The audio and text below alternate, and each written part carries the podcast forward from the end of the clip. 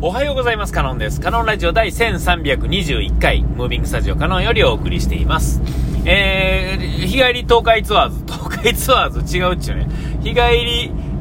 東京ツアーズの3番ですね。ここまで、この3番まで喋るところまでがですね、とりあえず3でいきましょうか。なんかもうタイトルもね、なんか考えてるのややこしいので、その、代々木のですね、ライブグッズを受け取ってですね、で、代々木の第一体育館の玄関っていうんですかね、玄関ちょっとおかしいですけど、正面入り口みたいなところ、原宿口っていうんですけれども、その時僕なんかね、代々木ってこう原宿がちょっとあって、渋谷と原宿のど真ん中ぐらいにあるイメージがあるんですよ。体育館をもう全部をひっくるめたらですね、確かにそういう位置関係っていうんですかねになるのかもしれませんけれども、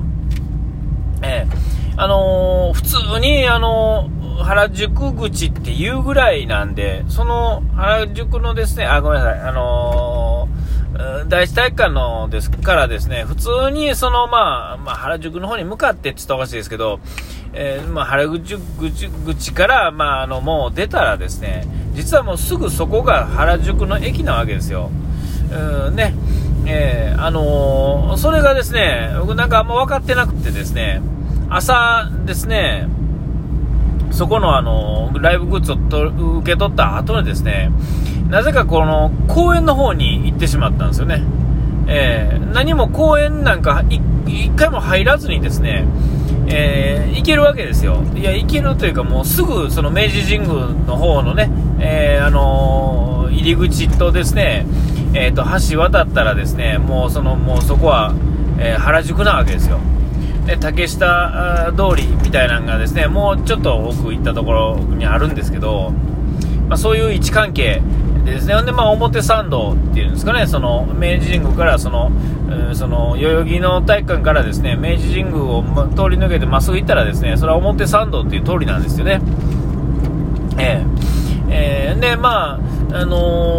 その位置関係がですね、なんかもう初めてではないんですよね。あの辺ってちょこちょこっと歩いたことがあって、だから知らんって言ったら通ったことはあるし、表参道って結構なんやかんや何回か通ってるんですよね。でも目的地がその表参道に目的地がないとですね、ただの通過道なんでですね、もう記憶にないんですよね、全然。で、それだけじゃなく、その位置関係がですね、明治神宮は行ったことある、原宿駅は行ったことある、竹下通りは行ったことある、表参道は通ったことある、代々木第一体育館は知ってるみたいな、そういうポイント全部ひっついてるんですよね、よくよく見たら。でもそのポイントだけで見てるとですね、そのなんかピンとこないわけですよ。でもうなんやったら渋谷からその代々木まで行くその一本道というか、上がっていく道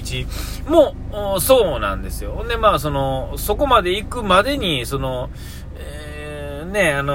いろいろあるわけですよ。ちょっと遠回りすればですね、その渋谷のですね、スクランブルからですね、線路沿いに上がっていったらもうすぐに代々木の体育館なんですが、もう一本こう左側とか行くとなんか有名なところですよね。有名なところっていうか全部有名なところなんですけども、そういう意見は分かってないから、わざわざ公園の方行ってぐるっと見て、公園ですごい公園な、綺麗やなと思ってぐるーっと回ってですね、でまたですね、でこっちか、原宿の駅ってこっちかと思って行ってたらですね、あれももクロのなんかテント立ってる、こんなところでもなんかイベントやってんのかと思ったらですね、ついさっき僕が、受け取った場所やったんですよね。僕なんか三角形に無駄に歩いたってだけやったんですよ。まだまだと分かってないなみたいなね。これもですね、Google マップをですねちらほら見る癖のせいで逆にですね分からんようになるっていうね。これが昔の紙のねマップルとかですね、こう本でね開くあのタイプやとですね、この体にこうなんていうんですかね、こう地図を開く、もうその物理的アナログの地図を開くのとですね、デジタルでですねその目的地だけを目指すっていうのとで、もうね雲泥の差なわけですよ。記憶に残らないんですよね。 Google マップでさらにこうなんとなくこう案内してもらうとね、目的地入れたらですね、これがこの歩いたらこれですよ、電車乗ったらこれですよとかいうので、その言われた通り行くとですね、体にこう染み込まないっていうんですかね、地図というか位置関係というかですね、いや良くないことやなと思いながらですね、といって目的地があって行くだけですから、行ければいいわけですから、その能力はいらないんじゃいらないんですけども、あった方がその後ね、広がりがやっぱりあるからあった方がいいんですけどね、そんなこと言いながらですね、ぐるっと回ってですね原宿行ってで、9時半にですね友達と待ち合わせしてたわけですよ。でその小学校からのですね同級生でですね、で、比較的ですね小学校もそうやし中学校も一緒なんですけど、小中ともにですねある時期だけめちゃめちゃよう遊んでた友達だったんですよ。で、今やですねその、東京に出てですね、音楽家になってましてですね、特にドラマもやってたんですが映画音楽をやっててですね、もうね、年齢も年齢なんですけど、いわゆるちゃんとですね食っていけるっていうか、結構有名な映画とかの曲を書いてるんですよ。もうトップのトップではないですが、でも順番に年齢からいったり数からいくとですね、すごい狭い門をちゃんとくぐり抜けてきてですね、しっかりとそこで生きてるっていうですね素晴らしい友達がいてですね、彼とですね会っときたいなって、それはもうね東京行くたびにですね連絡はつながってつながりはあるので連絡はしてるんですけど、なかなかですねその向こうがですねお仕事の都合上なかなか会えへんくてですね、で今回もですねそのなんていうんですか録音期間というかですねあれの期間なんですけど、ちょうど中休みぐらいのタイミングではあると思うから行けるよみたいな感じで、でさらにですねその9時半にぼっちやってですねお久しぶりと。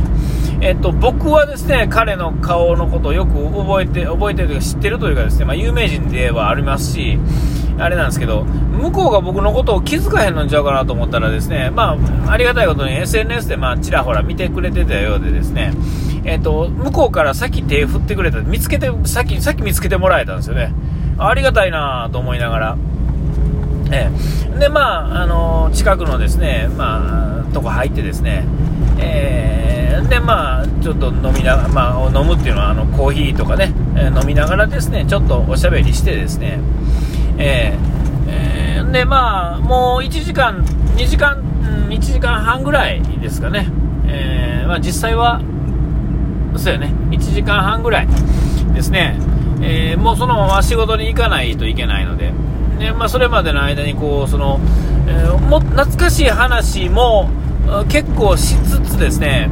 やっぱり東京に出てきた仕事の話、音楽家になってどうのこうのっていう話をですね、改めて聞くっていうんですかね、すごい人生というかですね、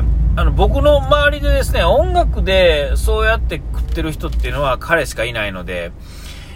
実際リアルで会わないと話せないことっていっぱいあるじゃないですか。ほんでさらに言うとですねそういう中ではあります。小中の時にですねもう先導遊んだ中なんで、言ったらちょっとズケズケした話というかですね、実際はそこまでではないですが、いわゆる全然インタビューで会いましたとか、全然お仕事の知り合いなんとかとかいうので大人になってから会ったもん同士でするような会話よりはですね、もうちょっとえぐったような話が聞けるわけですよ。でそういう話をですねガッと聞いてたらやっぱり音楽の世界のそういう話とか東京に出てきてある程度大成したもののお話とかですね、そういう話をですね聞けてですね、もうほんまにまた全然違う世界の話を聞けるっていうのもすごい重要や、もうね、もうはぁ、はぁって思うことがいっぱいあるんですよね。で、まあそういう話をざーっとしてですね、で、またまあ東京っていうのは定期的に行くところではあるんで、また来たら声かけて会ってもらえるとか言ったらもう喜んでっちゅうなもんでですね、向こうもまあ悪くなかったんだと僕は思いたいんですけれども、また会ってくれるそうなんでまあ東京生なんでね、特別なことせねあれなんですけど、あんまり有名になるとですね、いよいよ会えなくなる可能性がもっと上がるからですね、やっぱり本当は早くもっと前に会いたかったわけですよ。でもまあなかなかなんでね、いや有名人になるとですね、本人が思うところとは違うところでですね会えなくなるっていうのはもう絶対あると思うんでね、だからこそもうその短い間やったんですけど、僕はもう ぜひ会おうと、向こうもいやちょっと時間がほんまにちょっとしかないからどうかなと思ってたけど、まあ会えてやっぱり面白かったみたいな話になってですね、まあ良かったんだっていう話ですよ。でまあ彼とですね、お別れしてですね、で、もう一つの方、次はですね、コーヒー屋ですね、やっと朝行けへんかったんですけど、別のね、お昼から予約を入れなあかんようなお店なんですけども、コーヒー豆屋かけるっていうね、そういうお店なんですけども、表参道にも1軒お店があってですね、そこに行った時にですね、ちょうどかける前行った時にですね、かけるがオープンするギリギリのとこぐらいやったんですよ。でまあそこには行かへんかったんですけど、そういう話があって、まあそういうとちょっとね、まあお高いんだからそこ行って、コーヒーのコースをね頼むっていうね、そういうお話が次に、したいと思います。お時間いきました。ここまでのではカロンでした。うがいてやらい忘れずにピース。